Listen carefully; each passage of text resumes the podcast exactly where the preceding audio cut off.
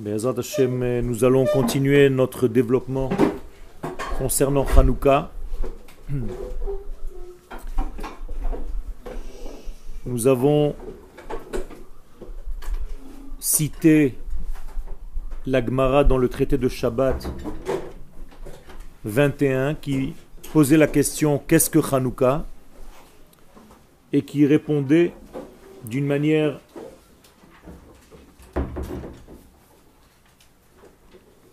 qui nous a fait reposer une autre question en disant que le 25 qui se lève, il y a huit jours. Vous vous rappelez? Ce n'est pas que huit jours commencent à partir du 25 qui se lève, mais la manière dont l'Agmara a parlé, elle a dit textuellement Bekafhe Bekislev Yomei de Chanukah Tmania Inun. Le 25, c'est-à-dire en un jour, dans cette date-là du 25, il y a en fait huit jours. Et nous avons posé la question, comment est-ce possible qu'un jour contienne huit? Nous avons répondu en réalité qu'il ne s'agit pas d'un temps, mais de quelque chose qui est hors du temps. Nous avons expliqué qu'en fait la lumière de Hanouka et le jour de Hanouka vient nous introduire à une notion beaucoup plus profonde de la vie, une notion où le temps et l'espace n'existent pas tels que nous les comprenons, et qu'il y a effectivement une possibilité de placer l'infini dans le temps fini. Et c'est pour ça que le chiffre 8, qui est l'infini, entre à l'intérieur de cette date du 25 du mois de Kislev, qui est en réalité un temps fini, car c'est une date. Donc comment est-ce que l'infini entre dans le fini? D'ailleurs, si on prend la valeur numérique de 25, 2 plus 5, c'est 7. Ça veut dire que nous sommes dans un monde de nature. 7, c'est la nature. Les 7 jours de la création. Or ici, en fait, il y a un jeu où le 8, qui est l'infini, entre dans le 7 qui est le fini. Vous me suivez? Et la Gemara continue, deuxième ligne, dès lors les behon, on n'a pas le droit donc de faire des choses qui sont en relation avec la mort, aux raisons funèbres. On n'a pas le droit de se mortifier, de jeûner pendant ces huit jours. Et ça, c'est déjà au niveau de la halacha. Et là, la Gemara continue et elle nous raconte quelque chose qui s'est passé historiquement, mais qui bien entendu a des conséquences beaucoup plus profondes que nous devons étudier. Lorsque les Grecs ont pénétré le Echal, au Bet Amigdash, Tim'u sheba ils ont souillé toutes les huiles qui s'y trouvaient. et lorsque la maison de Hashmonai a eu raison de ces Grecs, les a battus. Ils ont vérifié et ils n'ont trouvé qu'une seule fiole d'huile. je croyais que les Grecs avaient tout souillé. C'est ce qu'on vient de dire. Tim ou kol. Alors, décide, ou bien les Grecs ont souillé toutes les huiles, ou bien, t'as qu'à dire autrement. Ils ont souillé toutes les huiles sauf une. Mais là, c'est pas ce qui est écrit. Ils ont souillé toutes les huiles. Et après, lorsque les Hashmonaïm les ont battus, ils ont vérifié, ils ont trouvé une fiole d'huile qui était encore scellé avec le sceau du grand prêtre. Et qu'est-ce qui se passe avec cette fiole? Naturellement, avec une fiole, on ne pouvait allumer qu'une seule journée. Et il y eut un miracle.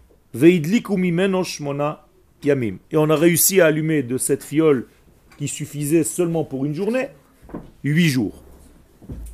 Voilà l'histoire de l'Agmara. Et bien entendu, nos sages minimise dans les expressions des choses pour nous laisser en fait une grande place à l'étude. En effet, à chaque fois que les choses sont concises, ça laisse beaucoup plus de place à l'élève à développer en fait ce que le Rav a dit.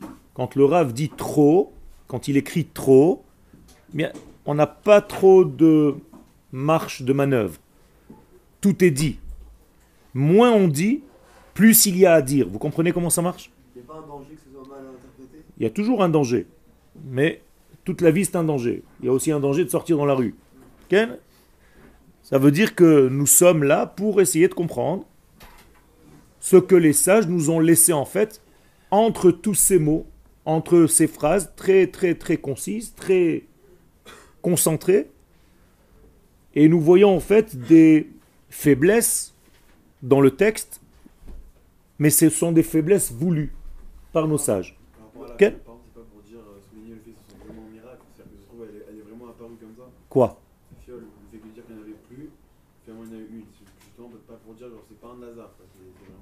Ça veut dire qu'il il faut, je suis d'accord, il faut, il faut en fait rentrer dans le texte et on va essayer de comprendre point par point pour essayer vraiment de développer ce qui s'est passé.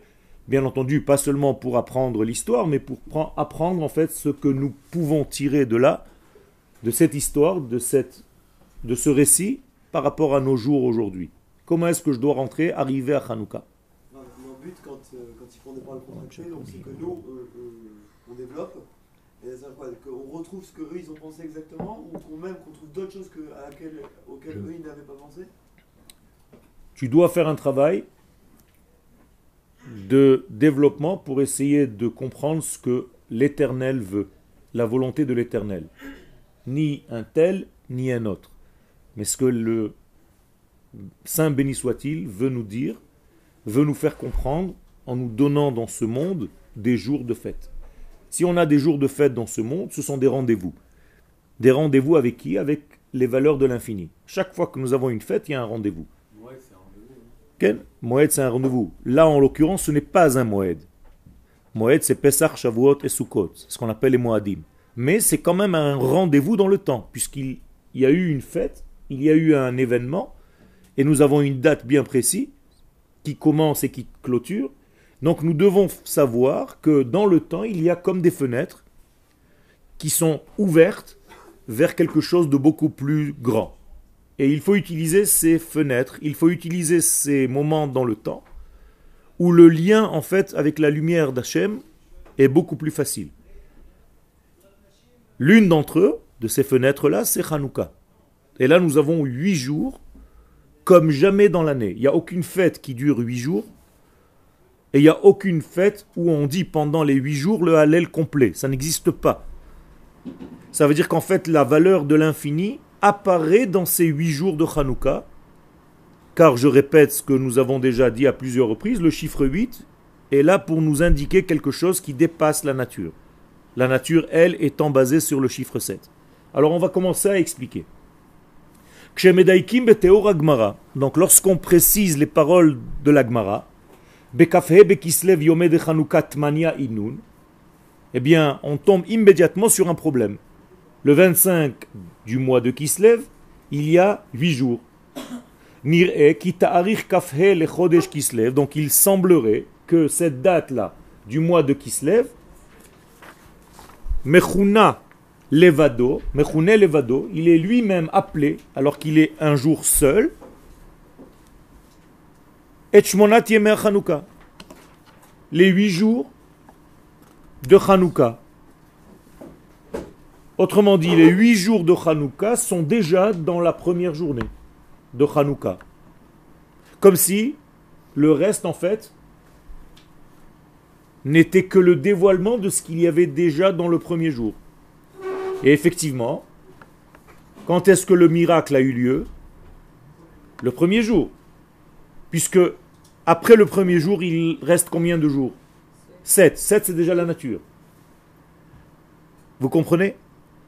7, c'est la nature. Donc, celui qui a transformé en réalité cette nature en quelque chose qui est au-delà, c'est le premier jour. Là, il y a une transformation. Là, il y a quelque chose qui n'est pas logique. Le huitième, c'est une conséquence. Mais ce qu'il y avait dans le début se retrouve à la fin. Donc, en réalité, tout ce que tu verras durant les huit jours de Hanouka se trouvait dans la graine. S'il n'y a pas ça dans la graine, ça ne pourra jamais apparaître. On est d'accord L'arbre ne va jamais faire apparaître quelque chose qui n'était pas dans sa graine. Moralité, si je vois pendant les huit jours de Hanouka des événements, des phénomènes, c'est que dans la graine de Hanouka, il y avait déjà toute cette puissance. Donc, quelle est la graine de Hanouka? La première veilleuse. Au moment où on allume la première veilleuse, là se trouve toute la graine. Et si je sais décoder cette graine, eh bien je peux comprendre tout le reste. On peut fermer ce masgan Quoi? Mais rétroactivement, ça veut dire quoi? Que ce miracle était où? Dans le début. D'accord? Sauf si on dit que chaque jour il y avait de l'huile qui était rajoutée. Mais en réalité, la transformation, la première transformation, elle vient du premier soir. Pourquoi? Tout simplement parce que même au niveau du temps, vous voyez que jusqu'à cette période dans l'année, les nuits sont plus longues que les jours. Et quand est-ce que les jours commencent à reprendre sur les nuits? Pendant ce mois de Kislev. Donc l'acte d'allumer, en fait, c'est comme un switch. On était au sommet du noir et maintenant on commence à monter vers la lumière. Vous comprenez? Donc quand est-ce que le moment est le plus dur? Au moment de la transformation. Parce qu'on est dans une courbe descendante et maintenant on va transformer, donc l'effort est supplémentaire et beaucoup plus grand au départ de transformer la chute en élévation. Une fois que tu commences à monter, le reste suit. Mais le changement entre la chute et le début de l'élévation, c'est le moment le plus difficile. Avec tout, dans tous les domaines de notre vie, et c'est une règle chez Chazal, kol kashot. Tout ce qui commence, tout le début, à chaque fois c'est dur. C'est-à-dire? Ça c'est dans ta tête. Tu as l'impression que c'est facile, mais tu n'as rien compris, c'est pour ça que c'est facile. Tu crois. C'est encore une fois, c'est dans ta pensée, tu as l'impression, mais en réalité, tu n'as pas compris encore. C'est comme quelqu'un qui se dit, mais tout est simple dans ce monde, parce qu'il n'a rien compris. Mais quand il commence vraiment à réfléchir, en réalité, c'est une complication, c'est quelque chose de très complexe. Donc, alors ça c'est bête mais on n'est pas en train de vivre encore comme Bet mais tu as raison. Effectivement, tu as compris le sens. Étant donné que Bet ça va être l'allumage de la fin des temps, c'est-à-dire quand le Mashiach va venir, on va plus allumer comme on allume aujourd'hui, on allumera les huit le premier soir. Et là, effectivement, ça montrera que les huit étaient déjà inclus dans le premier jour. Et pourquoi on ne le fait pas maintenant?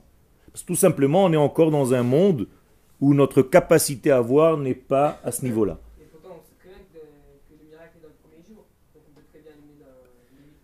Oui, mais dans notre monde, même si tu comprends, notre monde n'est pas encore prêt à voir ça, à voir le tout dans la graine. Il a fait. C'est au niveau cosmique, j'allais dire. Et même, je vais dire plus que ça encore. Si vraiment tu voyais tout dans la graine, quand est-ce que T'aurais dû fêter Hanouka.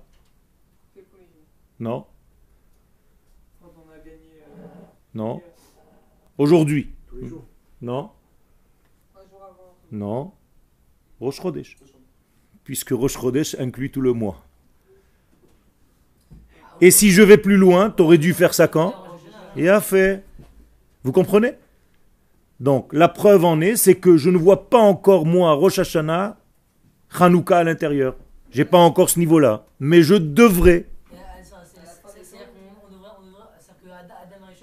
Il a fait, mais donc Adam Arishon, en fait, la lumière qui était lorsqu'il a été créé, c'était une lumière où il voyait tout à la source.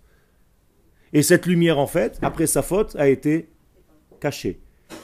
Et c'est pour ça qu'on l'appelle Oraganouz. Rappelez-vous, elle a duré 36 heures. c'est-à-dire les 12 heures du sixième jour, plus les 24 heures du Shabbat, 36 heures. Alors qu'il avait déjà fauté. Pourquoi cette lumière a continué de briller alors qu'il avait fauté Pour donner du kavod au Shabbat. Pour ne pas éteindre la lumière Shabbat. Donc Akadosh Baruch a maintenu cette lumière.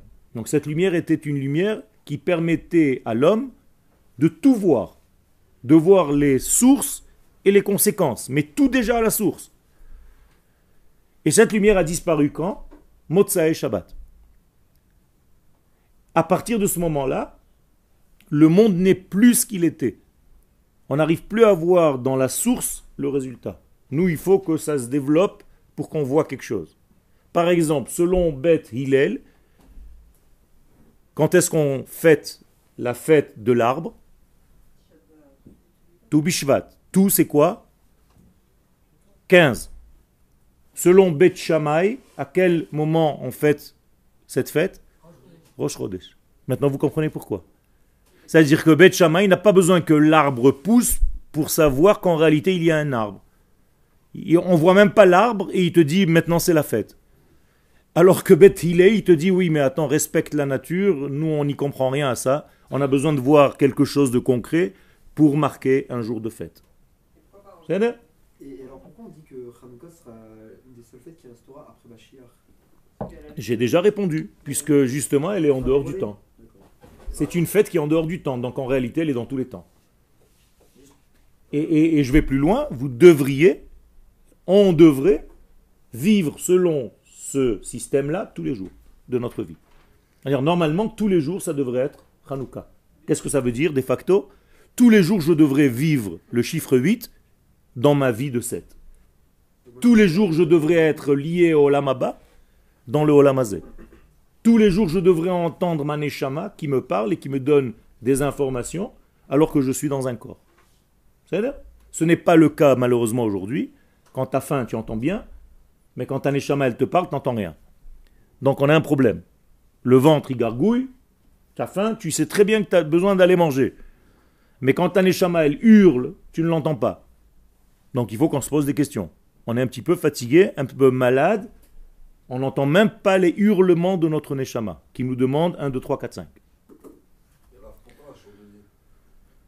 C'est pas un chandelier. C'est pas un chandelier, ce sont en fait huit lumières. Le chandelier, en fait, c'est la source. Mais dans le chandelier qui est la source, qui est au Beth Amikdash, il n'y a pas huit lumières. Il n'y en a que sept. Ça veut dire quoi? Ça veut dire que tout simplement, le degré que la menorah du Beth Amikdash, elle se trouve où la menorah du Beth Amikdash Dans un grand 8. Tout le Beth Amikdash, c'est un 8. Donc en fait, qu'est-ce qu'on a mis dans ce 8 Un 7. Pourquoi faire? Pour justement éclairer l'extérieur de ce monde qui est en fait le 7. Donc on a pris du 8 qui est le Beth Amigdash, c'est là le lien de la rencontre entre nous et l'infini. Et à l'intérieur, on a introduit un représentant du monde extérieur. Comment est-ce qu'on appelle le représentant du monde extérieur dans le Beth Amigdash La Hanoukia, la Menorah. C'est le seul 7 dans ce grand 8. Vous êtes avec moi ou c'est un petit peu difficile? Donc ça veut dire quoi? Ça veut dire que tout ce que je vais recevoir comme lumière dans ma vie, compréhension, sagesse, vient d'où? De cette menorah du Beth La menorah du Beth elle a sept branches. Pourquoi elle n'en a pas huit? Parce que tout entière, elle est posée dans le Beth Et qu'est-ce que c'est que le Beth C'est un 8, c'est-à-dire c'est l'infini dans notre monde. Qu'est-ce que c'est que le Beth Amikdash C'est une ambassade de l'infini dans notre monde, on est d'accord? Quand tu rentres au Beth Amikdash, tu rentres dans quel chiffre? Dans le 8. Donc en vérité, il y a un problème de voir là-bas dans ce 8 un chandelier à 7 branches. C'est l'inverse. Et donc on va et on dit à Kadosh Baruch comment se fait-il que dans ce grand 8 que représente le Beth Amikdash, il y a un chiffre 7 C'est la menorah. Et qu'est-ce qu'il nous répond? C'est justement pour vous éclairer à l'extérieur. Alors j'ai mis un représentant de tout ce qui est chiffre 7 sous la forme de cette menorah, qui est censé vous éclairer dans votre vie. Il a fait. Et Hanouka, puisque nous sommes dehors, dans le monde où on voit rien, on doit avoir en fait un représentant du chiffre 8. Parce que nous sommes dans un 7, on est plongé dans un grand 7. Et donc, la seule possibilité de nous mettre une mémoire de ce que se représente le 8, c'est d'avoir en fait un élément à 8 branches dans notre vie. Vous avez compris, c'est l'inverse. Je vais vous donner une autre manière de le voir.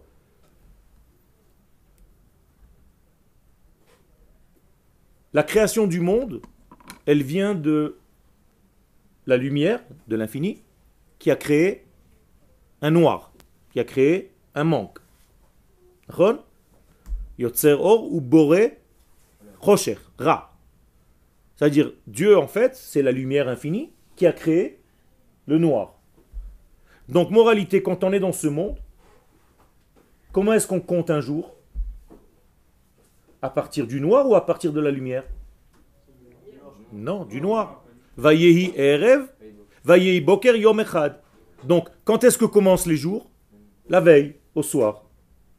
Ce soir à 5 heures, c'est déjà mercredi. Vous êtes d'accord? Ça veut dire que dans notre monde, on va du noir vers la lumière. Pourquoi? Parce que nous, on est dans un monde du noir qui va en fait vers la source qui est la lumière. Mais dans le Beth Amikdash, c'est l'inverse. Lui, il a gardé toujours du jour vers la nuit. Où est-ce qu'on voit ça? Dans les corbanotes. Jamais vous verrez dans le korban de la nuit qui va vers le jour. Toujours on vous dit là-bas, mi bokerad erev, du jour vers la nuit. Parce qu'en réalité, le Beth c'est le seul représentant d'Hachem dans notre monde, encore une fois. Donc là-bas, tout est lumière vers le noir. Alors que tout ce qui est à l'extérieur, c'est noir vers lumière. Est-ce que c'est clair ce que je dis? Ne, ne, ne vous focalisez pas sur vos questions en oubliant ce que je viens de dire. Parce que des fois, vous avez tellement une question dans la tête que vous n'écoutez pas les derniers mots que je suis en train de dire et vous avez perdu l'essentiel. Juste parce que vous êtes focalisé dans une question. En faites attention à ça. Écoutez quand je vous réponds et je vous dis quelque chose. Ça répond à beaucoup de questions que vous n'aurez même pas à poser si vous écoutez jusqu'au bout. Donc ne vous affolez pas à poser des questions qui sont généralement des questions petites qui ont déjà des réponses dans le cours. Mais je ne vous empêche pas de poser des questions. Mais selon vos questions, je peux voir si vous avez compris ou c'est juste pour poser un petit détail. Du style, euh, quand on met des chaussures, il faut attacher la chaussure gauche avant la chaussure droite. Et toi, tu me dis, et les bottes? T'as rien rajouté, quoi. Si tes bottes ont délacé, c'est la même chose.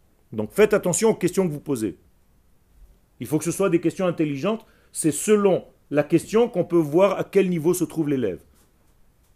Ken Le but, c'est que l'extérieur devient 8 aussi? Exactement. Le but, c'est que l'extérieur devienne un 8, qu'on vive à l'extérieur avec les notions du 8. Qu'est-ce que ce sera dans le Betamigdash alors? Betamikdash va monter au 9. C'est quoi le différent Quand on y sera, tu verras. Et il y a aussi un 10. C'est-à-dire que notre monde est encore pour 10 millénaires. C'est-à-dire nous devons arriver au millénaire 10, au dixième millénaire, selon Rabbi Moshe Chaim Lutzato le Ramchal. Donc ce que nous attendons maintenant, c'est juste de rentrer dans le Shabbat du monde, mais c'est pas terminé l'histoire. Ok, on a encore 3000 et quelques années d'élévation de plus en plus. Non, 3000. Je parle de ce dixième millénaire, pas arriver au Shabbat. Il y aura d'abord Shabbat, et on va monter à un huitième millénaire, neuvième millénaire et dixième millénaire. Le, euh, Le premier, le 8. Le premier. Car le premier, en fait, est est la huitième bougie. Et sur le. Et là, je viens de vous révéler un secret. C'est que la première bougie, elle vient pas du 1, c'est le 8, en fait, qui est descendu dans notre monde. C'est pour ça que je vous ai dit tout à l'heure que dans la première bougie sont englobés les 8 jours. Autrement dit, la plus importante des bougies, c'est la première parce qu'elle fait venir, en fait, dans notre monde, le chiffre 8. Pour les sept branches, Rav. Hein On dit que le Shabbat, il est lié aussi sur les sept branches de- du chandelier. Mais on a 8 branches dans la Hanoukia. Pas sur la Hanouka, sur le. Au Beth Amikdash. Voilà, c'est ça. Beth Amikdash, on a le, la, la branche centrale qui est en réalité elle seule liée à l'au-delà. C'est-à-dire il y a sept branches, mais qu'est-ce qu'il y a sur les branches? Au-dessus des branches, qu'est-ce qu'il y a? Une flamme. Donc la flamme, c'est quoi? C'est le 8. La branche, c'est le 7. D'accord? Comment est-ce qu'on dit une flamme en hébreu? Léhava. D'accord? Comment on dit une branche? Kané. D'accord? Je viens de vous dire avec des codes deux personnages de la Torah. Léhava, Kané. Caïn, Hevel. Donc la menorah en fait c'est Caïn et Evel. Caïn c'est les branches, c'est la matière. Hevel c'est l'esprit. Qu'est-ce qui s'est passé? Caïn a tué Evel, c'est-à-dire la matière a tué l'esprit. Et c'est ça le plus grand danger de Hanouka. Faire très attention. Mais là, elle représente, donc la, elle représente la quatrième branche sur le, sur le, le champ de Non, c'est pas la quatrième, c'est la première. Non, non, pas dans la, pas dans la Hanouka. Même dans Beth Amikdash. Ah, c'est la, c'est celle du centre, c'est la première. On ne compte pas comme ça. En fait, la première, celle du centre, c'est la première. C'est comme le Shabbat dans la semaine. Est-ce que Shabbat, c'est à la fin de la semaine ou au milieu? Au milieu. Et c'est pas un week-end. Donc Shabbat, c'est pas à la fin de la semaine, c'est au milieu de la semaine. Avant Shabbat, il y a trois jours. Après Shabbat, il y a encore trois jours. Vous avez compris Comme si c'était c'est le premier jour, vous avez raison. Mais ça ressemble un peu au quatrième, c'est pour ça. Nachon, Nachon, le premier re- re- se répercute dans le quatrième. C'est-à-dire, dans le quatrième, tu verras ce qu'il y avait dans le premier. Et si on multiplie par deux, ça donne 8. Nachon, exactement. Le Shabbat, c'est le milieu. De notre vie. Jusqu'à quand tu peux faire la Havdalah Mardi. Il a fait, pourquoi Parce que le deuxième Shabbat, c'est. Parce que le Shabbat, il a encore des branches qui sortent de lui jusqu'à mardi. Donc à partir de mercredi, tu es déjà dans l'autre Shabbat. Donc en fait, Shabbat est au milieu. Alors pourquoi dimanche on appelle ça Yom Rishon? Yom Echad, on n'a jamais appelé ça Yom Rishon. On appelle ça Yom Echad. Reprends ta Bible et tu verras. Vayehi Erev, Vayehi Boker, Yom Echad. Il n'y a jamais marqué Yom Rishon. Donc tu as déjà ta réponse. C'est jour 1 et pas premier jour. Mauvaise traduction des Français. Encore une fois. Traduction égale trahison. Quel Ma Ça change beaucoup. Parce que jour 1 ne veut pas dire premier jour. C'est le jour où l'unité divine est en train de se dévoiler. Ça veut dire, je vais vous poser la question autrement. En combien de temps Dieu créa le monde? En six jours, c'est marqué où? C'est marqué où? C'est pas marqué dans Bereshit. Encore une fois, traduction mauvaise. Il n'y a pas marqué qui B Sheshet Yamim Asa Hashem et Hashamaim ve'et Haaretz. Il n'y a pas marqué ça. Il y a marqué qui Sheshet Yamim Asa. Ça veut dire il a créé 6 degrés. Ça lui a pas pris 6 jours pour créer le monde. Ça c'est des bêtises, ça c'est une des mauvaises traductions, c'est grave. Ken Euh, euh, Oui. Vous avez dit que c'était avant la faute de la Rishon. Ken Ah, c'est- Avant la faute de la Rishon, le monde il était, il n'y avait pas encore de faute. Donc pourquoi c'est pas euh, Yom et après Erev Enfin, Parce que c'est déjà la création. C'est pas lié à la faute. La création du monde, c'est créer en fait l'inverse déjà. ah, déjà- y a déjà une erreur. Enfin, c'est déjà- Exactement. Tu as tout compris. C'est bien que tu aies un esprit aussi aiguisé. La création du monde, c'est déjà sortir de quoi? De l'absolu. Donc c'est déjà une faute, entre guillemets. Il y a déjà une erreur, il y a déjà quelque chose qui est décalé par rapport à lui, béni soit-il. Il y a fait que tu aies compris ça. Ça veut dire qu'Akadosh Baruch Hu a créé un manque. Toi, tu as appelé ça Avera. Donc Dieu a créé un manque volontairement. Toute la création, c'est un grand manque. Et d'ailleurs, c'est dit. Ose Shalom ou Boré Ra. Il a créé le mal. C'est ça le mal, c'est le manque. C'est possible? Parce que justement pour nous laisser la place ça- à compléter. Il a fait. Ça veut dire qu'il a créé en fait la limite. Alors. L'infini a créé le fini. Et ça, c'est la chose la plus difficile à comprendre. Et tous les kabbalistes, en fait, se penchent sur cette question. Comment l'infini a créé le fini?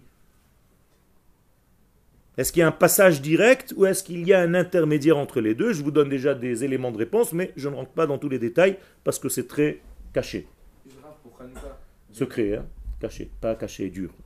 Ah, pour euh, Hanouka, vous avez dit justement que c'est le premier jour qui a toute euh, la spiritualité. C'est le contraire de. Exactement. On inverse à ce moment-là le processus. Mais c'est malgré tout rêve. Parce que quand est-ce que tu dois allumer? Le soir. Tu n'as pas le droit d'allumer pendant la journée.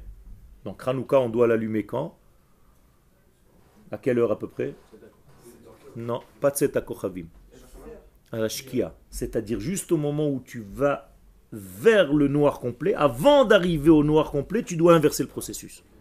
Et donc les kabbalistes n'allument pas quand il fait nuit noire, ils allument lorsqu'il fait en fait dans la pénombre où on est en train de partir vers le noir.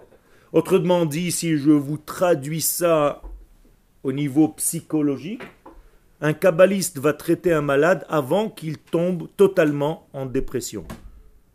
Il va pas attendre que le type soit dans le noir pour lui donner un médicament. Il va essayer de le sortir avant, de l'éclairer avant.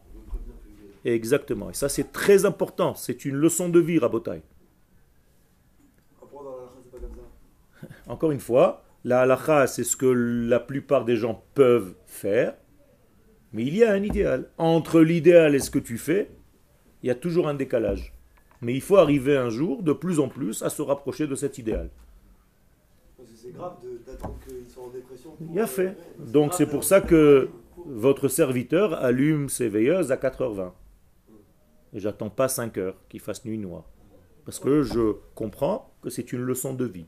Pour moi, pour mes enfants et pour tout le monde. Ok D'accord D'accord Tout le monde peut le faire. Je viens de répondre. Parce que le monde n'est pas encore prêt à comprendre ce genre de notion. Mais quand tu comprends, ça te donne un sens aussi. Tu as besoin de comprendre en deuxième lieu.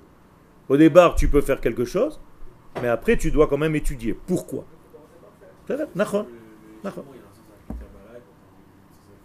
Il y a beaucoup de choses qu'on fait aujourd'hui et le temps est en train de changer d'ailleurs. La plupart des choses qu'on ne faisait pas il y a 50, 100 ans, on est en train de les faire aujourd'hui. Il y a plein de halakot que vous faites qui sont selon la Kabbalah aujourd'hui, selon le Ben Ishraï et autres. D'accord? Sans le savoir. On continue ou vous voulez poser des questions? Parce qu'il y a un texte, c'est dommage. Tov. Juste par rapport au Hallel que vous avez dit tout à l'heure, pourquoi justement euh, on fait 8 jours de- avec la bracha et après avec euh, la bracha complète et avec euh, et à Pessah on les fait pas? Il y a fait. Très bonne question. Ça veut dire qu'en réalité, si tu remercies et tu dis le Hallel, tu loues Dieu avec une, un Hallel complet pendant les huit jours, alors que Pessah, combien de jours tu fais le Hallel Je lui ai fait les 8 mais sans Non. Non, ça s'appelle pas le Hallel. Ah. Donc, combien de temps Pessah? Non, Deux jours, non, que le premier jour. Ah bah. C'est tout. Alors, quelle est la différence? Quelle est la différence? Hein. Parce que Pessah, c'est le temps. Hanouka, c'est hors du temps. Donc en réalité, c'est l'infini qui se dévoile. Pessah, c'est le temps. C'est le début du temps. Jamais on a eu un temps aussi temps que Pessah. Lachem. Je vous donne le temps. Le temps vous appartient. Nissan, c'est là où on commence. C'est là où commence le temps.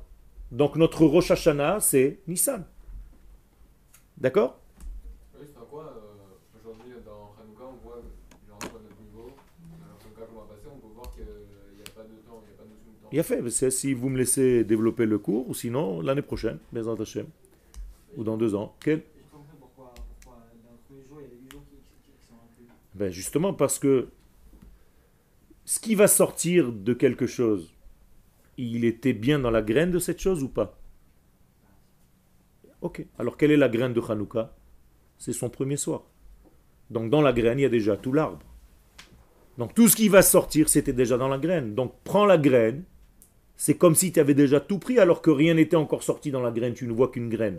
Mais ça change rien. Tout est à l'intérieur d'elle. Je prends une graine d'un arbre. Est-ce que tout l'arbre qui va sortir dans 200 ans, il est déjà dans cette graine? Oui. Ben c'est tout. D'accord? Donc est-ce que tu vois ta vie par rapport à la graine ou est-ce que tu vois ta vie seulement quand l'arbre est sorti? Pose-toi cette question.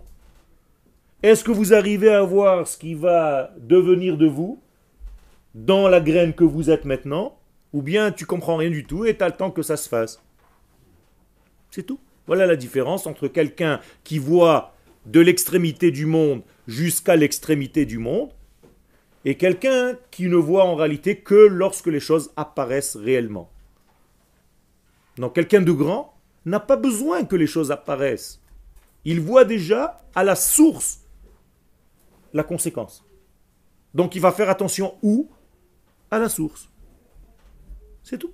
Quel? La réalisation, elle dépend de l'environnement quand même. Elle dépend de ce que- tout ce que tu veux. Mais est-ce que tout était déjà dedans? Tu peux inventer quelque chose qui n'était pas dans la graine? Non, mais c'est pas dit que ça va donner l'arbre qu'il y a dans la graine. Il y a fait. Ça, en réalité, c'est le problème de chacun de nous. C'est qu'à la graine, nous sommes une neshama magnifique. Et malheureusement, quand on nous regarde, c'est pas tout à fait l'expression de cette neshama. Donc, quel est le véritable travail? C'est de trouver, comme tu dis, le bon environnement, le bon arrosage, le temps nécessaire, la lumière du soleil et tout ce qu'il faut pour développer cet arbre. C'est pour ça qu'on vous a demandé de venir en Israël et de retrouver votre nation. Car en dehors d'Israël, tu peux être qu'une petite fleur qui n'a aucun sens par rapport à l'arbre que tu étais au départ. C'est tout. Kshemedaikim bateor, donc. Il y a les 26. Yotse shene rishon, donc moralité, le premier jour, la première lumière de Hanouka, Omed lemala mimeimad azman, il est au-dessus.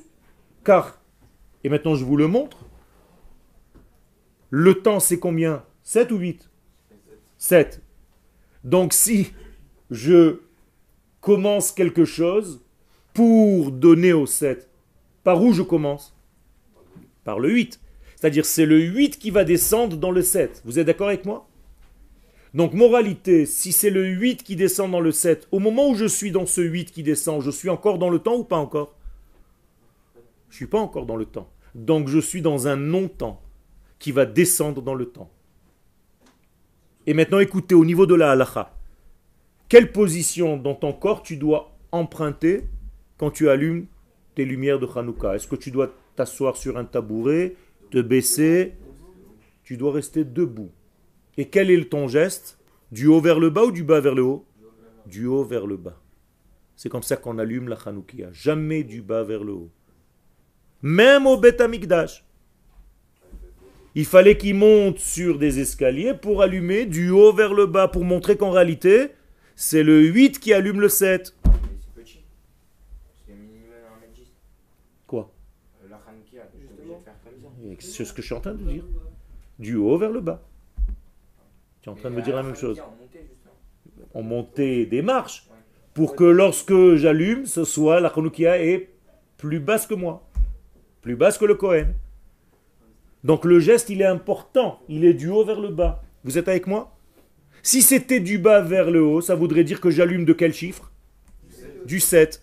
Alors que quand je fais un geste qui vient du haut vers le bas, ça veut dire que qui est allume ici en fait? Le 8. Et donc qu'est-ce que je vais dire automatiquement Que ces lumières, elles sont du 7 ou du 8 Du 8. Comment est-ce que vous le dites? Hanerot alalu Kodesh hem. Ces lumières, c'est Kodesh. Qu'est-ce que ça veut dire Kodesh? C'est le 8. C'est le Saint béni soit-il. Ça veut dire que c'est pas de notre monde. Vous le dites. Alors qu'est-ce que je dois faire? Alir otam bilvad. Je dois tout simplement regarder en fait ce qui m'est tombé du 8. Et Raph, comment ça se fait qu'on compare la tête de Esav, elle vient de ce chiffre. Le problème, c'est que son corps n'a pas suivi. Et donc sa tête est bel et bien enterrée dans la Meharata Marpella, mais son corps non. Exactement. Ça veut dire que qu'est-ce que c'est que l'exil en fait? C'est la séparation entre la tête et le corps. Tout simplement. C'est lié à Yavan? Exactement. C'est un représentant de ce système. Exactement. Quelle est la forme de la croix chrétienne? C'est un vave qui est coupé à la tête, entre la tête et le corps. C'est tout. Exactement. Il était voué à être sadique, il a raté en fait son expression. Donc sa tête est restée, son potentiel est resté, mais la manifestation n'est pas sortie. Les Hashmonaïm, ils n'ont pas complètement gagné parce qu'on est toujours en exil là, aujourd'hui. Alors, ils ont gagné, mais ils ont failli. Il y a eu une erreur. Et quelle était l'erreur des Hashmonaïm? C'est qu'ils ont. Il a fait, les Kohanim ont gardé la royauté, alors que la royauté, elle doit être de la maison de David. Et eux, c'était des Kohanim, donc il y a eu un problème. Mais malgré tout, ça s'appelle Malchut. C'était un royaume. Et qui a duré combien de temps? 205 ans, 206 ans. C'est énorme. Comment ça veut- dire qu'il y a eu, en fait, dans l'histoire, et l'histoire ne s'était pas terminée, c'est pour ça qu'on continue, on est encore là. Il faut comprendre que ce qu'ils ont fait était bon, Mais qu'à un moment donné, il faut rendre en fait la malchoute à qui de droit? Ah, bah, dire, pendant 200 ans, ils avaient le droit, mais après. Non, même avant, ils auraient pu déjà terminer. Mais le problème, c'est qu'on s'est endormi, on a continué ce royaume comme si de rien n'était. Donc on ne devrait pas se contenter juste d'allumer les lumières. On devrait vraiment faire tomber. ce Il a fait. Enfin, on commence à rentrer dans Hanouka. C'est-à-dire, si tu n'as rien compris à la fête, c'est exactement ce que tu viens de dire. Il y a des gens qui font qu'allumer et manger des beignets, c'est tout. Donc, comprendre un beignet. C'est une expression en français, il a compris un beignet? Ah, mais c'est la même chose. Tu piges un beignet, tu n'as rien compris, et tu fais en fait un rituel. Mais si tu comprends le sens de la fête, c'est autre chose. Ça devient quelque chose de beaucoup plus grandiose. C'est énorme, Hanouka. Et ce que j'essaye de vous faire passer comme message, c'est de réutiliser ça. C'est dommage de laisser ces huit jours passer à allumer des lumières sans comprendre ce qui se cache à l'intérieur. C'est sûr que c'est important d'allumer ces lumières, même si tu ne comprends pas. Mais toi, tu as la chance d'étudier. Alors rajoute quelque chose de plus à cet allumage. C'est-à-dire que dans l'idée, il ne doit pas y avoir d'euphorie dans la Torah, Il ne doit pas y avoir de... de- d'euphorie un peu. C'est-à-dire euh, De quoi? d'euphorie. Ah, de l'euphorie Ouais, c'est-à-dire, vous avez dit qu'en vrai, genre tout, tout l'ambiance qu'il y a autour de Hanouka, finalement, c'est-à-dire on doit, on doit aller dans ce plus profond. J'ai pas dit qu'il faut pas y avoir d'euphorie. Si cette euphorie est liée au Kodesh, alors elle est bénéfique. Mais si c'est juste euh, chas v'shalom, une imitation de, tu m'as compris, et que tu mets un arbre à côté, une chanoukiah de l'autre, et tu te dis ouais chouette, on fête en toutes les fêtes comme ça au moins on est bien. T'as pas compris le sujet. Donc l'euphorie elle n'est pas bannie par la Torah. Mais si elle est liée au Kodesh, c'est une bonne simcha. Sinon, ça devient en fait Hashmonaïm, Hein? que. Bien fait. Voilà, voilà, vous commencez à poser les vraies questions. Alors, qu'est-ce que vous entendez dans le mot Hashmonaïm? Shmoné. C'est-à-dire, où sont les huit aujourd'hui? Et où sont nos ennemis aujourd'hui? C'est-à-dire, où est la Grèce aujourd'hui? Où est-ce que je peux décoder le côté grec dangereux, qui est danger pour moi? Et où se trouve mon chiffre 8 Où sont les hommes de l'ordre du 8 Où sont les êtres de lumière aujourd'hui? Qui sont les Hashmonaïm du temps moderne? Voilà les vraies questions qu'il faut se poser. Sinon, tu n'as rien compris. Sinon, tu fêtes. euh, mets des pins et c'est tout pendant 8 jours. Ou des, petites, euh, des petits machins comme ça qui. qui... Hein? Ça n'existe pas encore, les pins. Quand vous êtes né, à mon avis, on n'avait plus déjà. Il y a encore des pins. Euh, Avant, c'était la mode, on aurait dit qu'est-ce que c'était. hein? Tov. Maintenant, c'est les beans. Ken. Mais Vadaï. Tu n'as pas le droit de regarder le Kodesh. Tu as le devoir. Ah, mais ça, c'est en réalité le panim et le achor. Ça veut dire panim et achor? Panim, c'est la face et achor, c'est l'après. Non. Il faut savoir décoder tout ça. Tu as raison. Mais le Kodesh, tu as l'obligation de le voir. Et c'est pour ça que cette lumière, en fait, comment elle s'appelle d'une manière globale? Comment on appelle la lumière? Oraita. Et vous, vous traduisez Torah. Mais en réalité, vous avez oublié que le mot Torah, c'est Ora, c'est la lumière. Toute la Torah, c'est une grande lumière. Et donc, elle vient d'où? De quel chiffre? 8. Donc, Moshe Kibel Torah, mi Sinaï. Et Sinaï, c'est quoi en fait? 8. C'est le chiffre 8. Vous avez compris? Parce que c'est l'au-delà. C'est pas une Torah qui a été écrite par un homme. Est-ce que la Torah a été écrite par un homme, inventée par les hommes? Si la Torah a été inventée par les hommes, elle aurait été liée à quel chiffre? 7. La Torah, c'est pas le chiffre 7. La Torah, elle vient de l'infini, béni soit-il. Mina shamaim dibarti machem. Mais qu'est-ce que c'est shamaim? Le 8. À quel rapport avec le Sinaï? Ben, le Sinaï, dans la Kabbalah, on dit Moshe Kibel Torah mi. Pourquoi mi Sinaï? C'est pas Makadosh Baruch On a reçu la Torah de qui? Du Sinaï ou d'Akadosh Baruch Alors pourquoi tu dis mi Sinaï? Dans Birka Avot Et qu'est-ce que ça veut dire Moshe Kibel Torah mi Sinaï? Il a reçu la Torah d'un degré qui s'appelle Sinaï. Or, Sinaï, c'est combien en valeur numérique? Samech Yud, Nun Yud. 100, 120. Non. Samech, 60. Yud, 10. 70. Nun, 50. 120. Et encore un Yud, 130. Donc, qu'est-ce que c'est 130 C'est la valeur numérique de quoi? Soulam, la fameuse échelle de Yaakov, qui en fait était. Elle dépassait l'entendement humain et elle était aussi dans l'entendement humain. Elle faisait le lien entre ces deux degrés.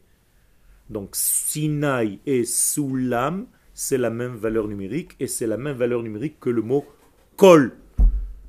Vous vous rappelez qu'on a étudié ensemble que Kol était plus élevé que Dibour Que la voix était profonde et que le Dibour était extérieur? Eh bien, le mot Kol, la racine, c'est Kouf Lamed, 130 aussi. C'est pour ça que quand vous entendez le chauffard, l'ishmoa, Kol chauffard, vous entendez en fait la voix de quel numéro? Chiffre? Quel chiffre? 8 ou 7 8. Donc le chauffard vient du 8, lui aussi. Gérard, On n'a on n'a pas défini les Hashmonaïm, mais. euh, On n'a pas défini. On n'a pas défini encore. Ça arrive rapidement. euh, euh, Ça arrive Hanouka. c'est important parce que. Mais tu as tous les copains qui posent sans arrêt des questions, ils s'en fichent du texte. Donc moi aussi je m'en fiche. Moi je connais mon cours. c'est important aujourd'hui de savoir. Ah, il a fait, il a fait. sont, Donc, Donc, moralité, seulement ceux qui sont au-delà du temps sont liés au chiffre 8 et ils sont aussi capables d'être dans le temps. Donc, il faut que je, je trouve aujourd'hui des hommes qui sont et là et là-bas. Ils sont 8, 7. 8 dans le 7. Et comment, on peut être 8 comment est-ce que tu peux être dans le 8 alors que tu es dans le 7 te relier à qui? Qui est en toi le 8 Ta Neshama. Donc Shneshama, c'est le chiffre 8. Donc Neshama, c'est les mêmes lettres que Shmone. Ça veut dire que si tu es lié à ta Neshama, tu es déjà lié à ton 8. Donc j'ai besoin pour retrouver aujourd'hui les hommes du 8, des hommes qui vivent au niveau de leur Neshama. Donc quand ils lisent la Torah, ils ne lisent pas seulement le premier sens du texte, qui lui est dans le chiffre 7. Ce sont des hommes qui sont capables de décoder le 8 qui est caché dans le 7. Donc ça doit être obligatoirement, d'abord et avant tout, des Des prophètes presque. La prophétie a disparu. Ce sont ceux qui se préparent à nouveau à la prophétie. Comment est-ce qu'on les appelle aujourd'hui? Des kabbalistes. D'accord? Donc les Hashmonaïm étaient tous des kabbalistes. C'était tous des hommes de Kabbalah. C'était tous des hommes du secret de la Torah. C'est pour ça qu'ils ne sont pas sortis en guerre au même niveau que leurs ennemis. Vous trouvez ça normal de combattre une petite famille de rien du tout contre un empire et de les battre? C'est style un homme seul, main nue, se bat contre 30 000 personnes. C'est un midrash. C'est pas un midrash, c'est une réalité. Dans la vraie histoire. Dans la vraie histoire, le peuple d'Israël n'est pas sorti en guerre, il a laissé juste la famille de Hashmonaïm le faire. Pas les éléphants. qui- Ça, c'est les Grecs. Pas nous. Nous, on n'avait pas d'éléphants, on n'avait rien. On n'avait pas d'armée, on n'avait rien du tout. On avait des petites épées de rien du tout. Ils étaient que 10, les 10 frères. Il a fait. Maintenant, tu commences à comprendre qu'en réalité, ils sont sortis en guerre d'un autre niveau. C'est-à-dire, ils ont annulé leurs ennemis bien avant la guerre physique. C'est-à-dire, ils ont utilisé le chiffre 8 pour annuler leurs ennemis. Donc, ils ont en fait utilisé une carte de l'esprit et de la qualité plutôt que la quantité et la matière. La guerre a été matérielle. Ça veut dire que quand il a planté son épée dans l'ennemi, il n'a pas tué seulement un comme ça, et comme dans les films, de tous les côtés. C'est-à-dire il y avait un esprit, et en même temps, au bout de l'épée, il y avait Akadosh Baruch. C'est un autre niveau, Rabotai. Il a 30 fait. 000 personnes. Alors aujourd'hui, Baruch Hashem, certains de nos unités de l'armée utilisent cette force. Que vous le sachiez, je ne veux pas rentrer dans les détails parce que c'est sur Internet. Bien? Ken Il a fait. La Torah n'a pas tendance à rendre la guerre belle. Ce n'est pas un idéal, la guerre. C'est une nécessité lorsqu'il faut dévoiler le royaume de Dieu. Donc en réalité, quelle était la guerre? Sur quoi on s'est battu? Sur quoi? Quel était le sens de cette guerre? Non ça suffit pas. C'était pour reprendre quoi? Pour remettre l'infini dans le monde. Non. Il a fait, tout simplement pour, pour avoir un État avec un gouvernement juif sur la terre d'Israël. C'est tout. Car le gouvernement de cette époque était grec. C'est tout. Donc toute cette guerre, c'était uniquement pour avoir une souveraineté juive sur la terre d'Israël. C'est tout. Qu'est-ce que ça veut dire spécificité? À qui il ressemble? Non, mais non, mais ça, non, mais ça veut dire par rapport aux autres, euh, Nation aux autres dominations. Mais Vadaï, il y a une spécificité, ça s'appelle le noir. Et d'ailleurs, dans Bereshit, il y a tous les exils qui sont codifiés dans le premier pasuk. Bereshit bara Elohim et Hashamayim vet. D'accord? Premier verset. Ve'haaretz haïta, mais la terre était Tohu, Vavou, Vechosher al. Voilà quatre définitions qui sont en réalité les quatre exils de toute l'histoire de l'humanité.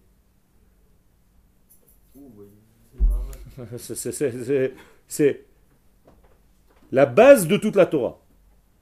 Tohu, c'est qui?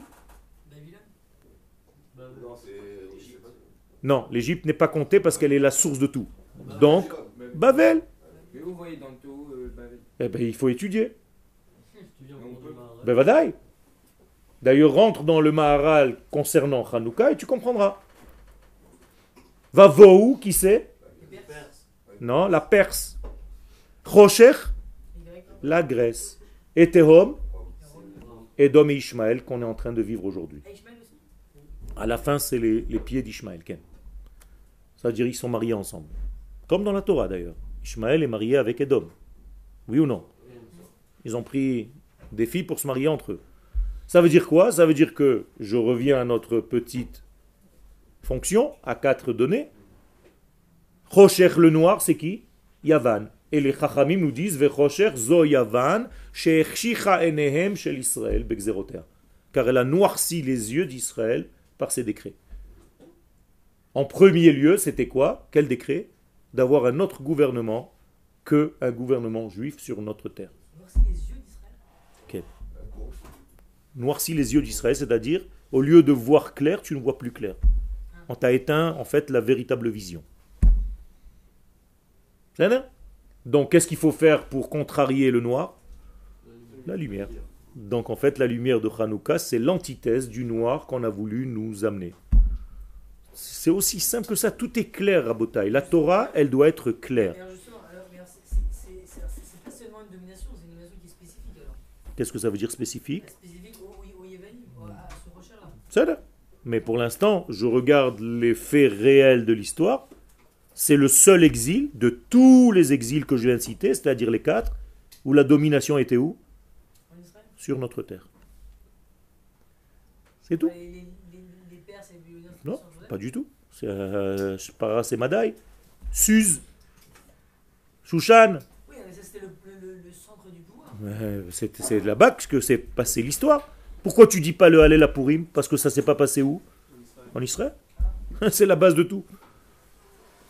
Ça veut dire qu'en réalité, le fondement, le switch de toute cette, cette fête et le combat en réalité, c'est de savoir où est le grec et où est Israël. Et à qui tu donnes la domination sur ta terre.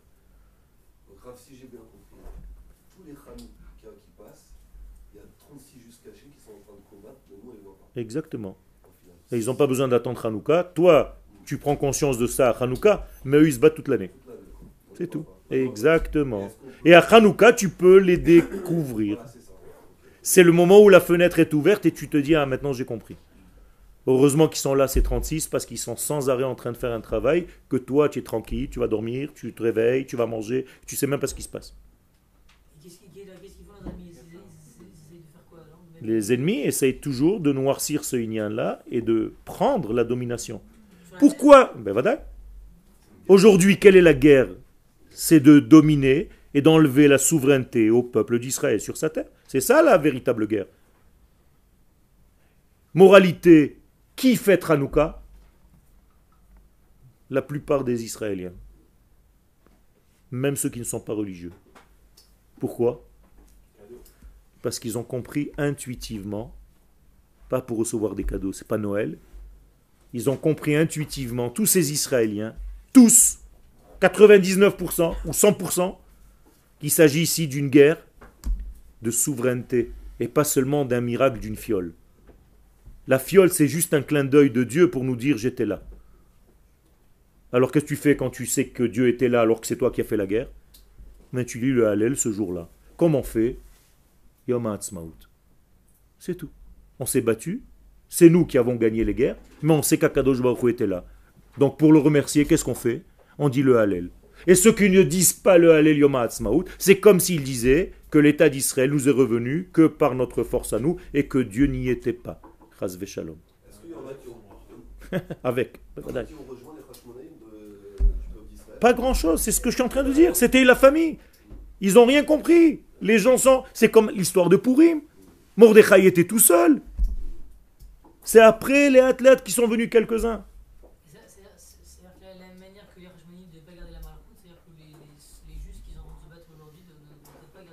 Exactement, ça veut dire qu'il y a un moment donné où il faut redonner, redistribuer les rôles. Et que le Cohen, lui, est censé être un prêtre qui s'occupe des valeurs de l'infini et un roi. Le roi Mashiach est un roi, c'est pas un rabbin. Il peut être un gadol en Torah, mais c'est un roi. D'accord? Donc arrêtez de voir le Mashiach comme un rabbin. Le Mashiach, c'est un roi d'Israël. Le problème, c'est qu'on est complètement. Pas forcément au départ. La preuve, Bar Kochva, que Rabbi Akiva, qui était le plus grand en Torah, l'a choisi comme étant potentiellement Mashiach. Pourquoi il ne s'est pas choisi lui-même Mashiach. bah, Et alors Et alors Pourquoi Mashiach Alors ça veut dire que Rabbi Akiva s'est trompé. Bah, il, il- il Tu es en train de dire que Rabbi Akiva s'est trompé. Il, il il quand t'explique. il il. Alors qu'est-ce que ça veut Il dire.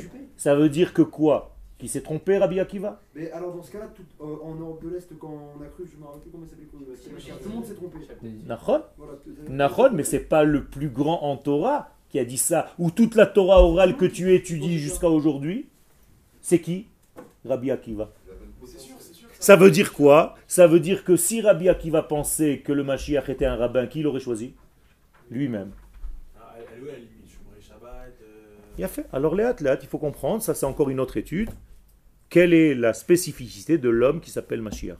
En tout cas, il s'appelle Melech et il va faire des guerres. Et il faut étudier tout ça. Il va faire des guerres euh, Concrète, spirituelles concrète comme et spirituelle, comme on vient de voir. Les deux. Les deux. Bien Mais c'était pas le grand Talmid Raham de l'époque. C'est quelqu'un qui va avoir les valeurs de la Torah, bien entendu.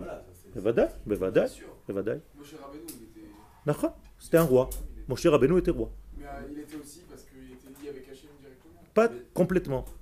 Parce que Moshe Rabbeinu, quand il a commencé sa mission, c'était pas celui qui aurait dû être choisi, mais Aaron. Le Aaron, c'était le rabbin. Ma Justement, il a été Cohen aussi. Qui Bah, Moshe. Il a fait. Parce qu'on n'était pas encore en Eretz Israël. Donc lui, il était Cohen et Melech. David, il était caché. D'accord. Mais il s'est dévoilé. Il est devenu roi. dévoilé, mais il était- on- C'était pas tout de suite, comme vous dites, c'était pas. un- C'est difficile à décoder. Moshe, quand tu le voyais au départ, avant d'être choisi, comment tu l'appelais Égyptien. Est-ce qu'il a fait une école toranique? Est-ce qu'il a fait une yeshiva? Rien du tout. Les Chachamim nous disent qu'il a grandi où? Dans la maison de Paro, il a appris la politique. Il a fait l'ENA chez Paro. C'est tout ce qu'il a fait. Et donc, qui on aurait dû choisir comme Mashiach à cette époque? Aaron, qui était lui le rabbin. La même chose pour David et la même chose pour tout. Je veux juste vous faire comprendre de sortir de vos tiroirs et de réfléchir honnêtement à la Torah et de savoir prendre les choses avec mesure. Hanouka sa mère. Ça peut